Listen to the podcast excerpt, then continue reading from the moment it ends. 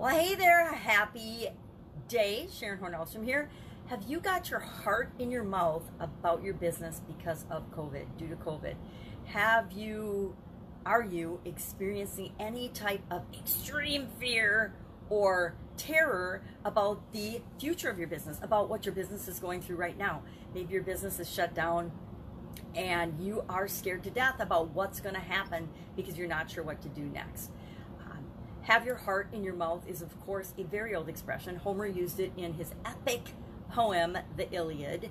And ever since then, people have been using that expression to describe being really, really frightened, being terrified of something, something or someone or some situation.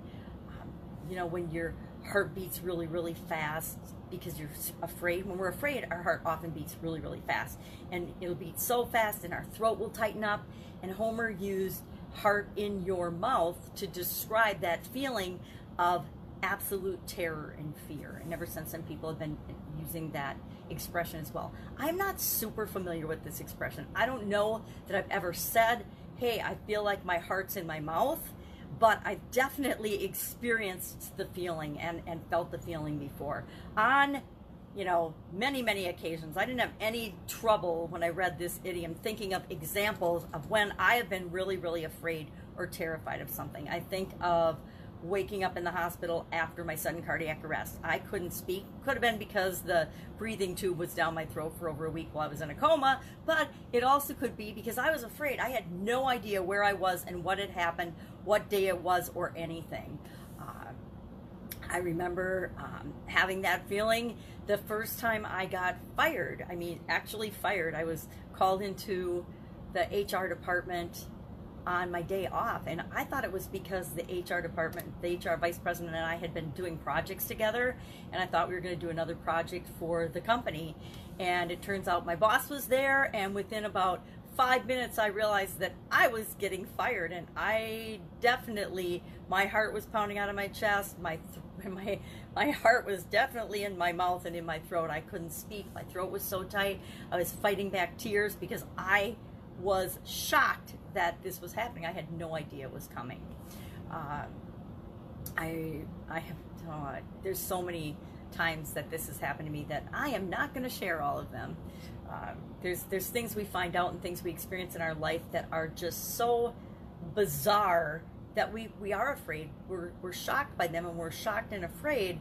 We're not sure how to respond or what to do. A lot of people, I suspect, a lot of of business owners, I know the ones that I'm talking to, many of them are feeling this heart in their mouth feeling. They are terrified. They're not sure what to do.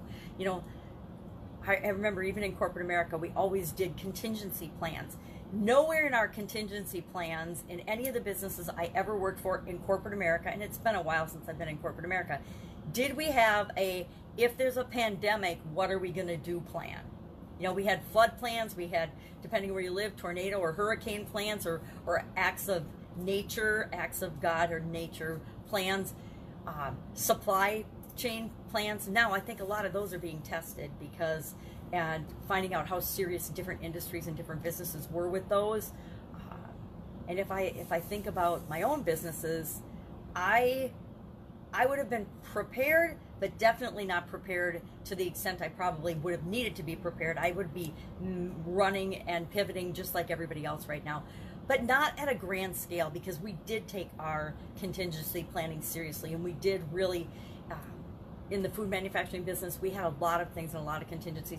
And I actually experienced in the past where we lost suppliers and we lost vendors. So I always had you know doubles and triples and, and quadruples of things and bidding every year and, and just systems and things in place to make sure we wouldn't be stuck when things happen now like i said with this pandemic i suspect even we would have been we would have been scrambling and, and moving on the fly just like everyone else is through this fortunately for me i've been online for a couple of years so it's just been more of the same i really haven't missed beat changed a couple of things about messaging and how I respond and how I react to people and how I help them and the problems that the people I work with and serve are having are different. It isn't how do I how do I really massively grow and supersize my business? Although a percentage of my clients are like that, there's a lot that are my business is down. I'm scared to death. What do I do? And those are those are easy because there's always things that we can be doing.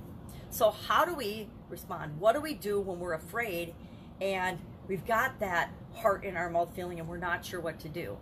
I find the best thing to do in that number one is I breathe. I focus on my breathing, and and I recommend that too because we all need to breathe.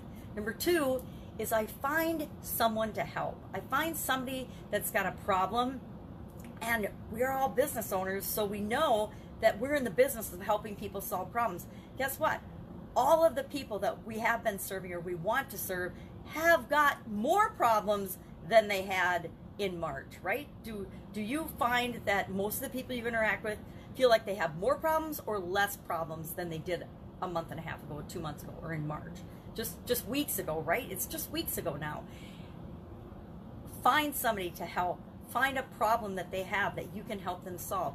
Even if it's just paying attention to them and communicating with them, finding ways to interact with them, think about the problems they have that they didn't have when they were coming to you because you're already solving them. My biggest example and my biggest personal problem, I hate to admit this, but is my fingernails, right? There are uh, there are millions of women that get their fingernails done every couple of weeks, right? And they are in a position where what do I do with my fingernails? And now that it's gone on to be a couple of months, the supply of the things that we could do to buy to solve the problem ourselves because we didn't know how to solve the problem ourselves and we didn't have the knowledge or the wisdom or the information on how to do it until we got online and Googled it and figured it out, uh, which I didn't do. I just had my daughter help me. I admit it. And now she's in Colorado, so I'm a month and a half into I need help. So I'll be figuring that out this weekend because I've got my granddaughter coming. But we figure it out, right? So we help someone. So there's always a way to help the people that you were helping before or to find new ways to help people that you want to help, that you want to serve. Think of a problem or a situation or a solution that you've figured out for yourself during this time. Just share it with other people. Just share the information with other people. That will immediately make you feel better about your current situation. And you will realize that you can do things, that you are capable, that this too, like everything else that you've experienced before, will pass and work out. And you and your business will be absolutely positively fine, if not better off than before we entered the pandemic. So, we'd love to know your experience with this terrified heart in your mouth feeling. Are you feeling that way? If you are and you need help, please ask. I'm actually starting a new free challenge on Monday called Get Up and Go to help business owners who, who are, you know, we're all in different spots, right? Our situation is always unique and different, but to help you wherever you are to to keep moving through this and make sure that you're better off after this pandemic and after this weird situation we're all experiencing than before we went into it because you absolutely positively can do that. And yeah even in a free uh, handful of days challenge. So join me for that on monday. I'll put the link in the comments below. Otherwise have an absolutely amazing day. If i can help you in any way just ask. And i will see you tomorrow for another interesting idiom. What does it mean? Where does it come from? And how might you apply it to your life right now? Take care and i will be with you tomorrow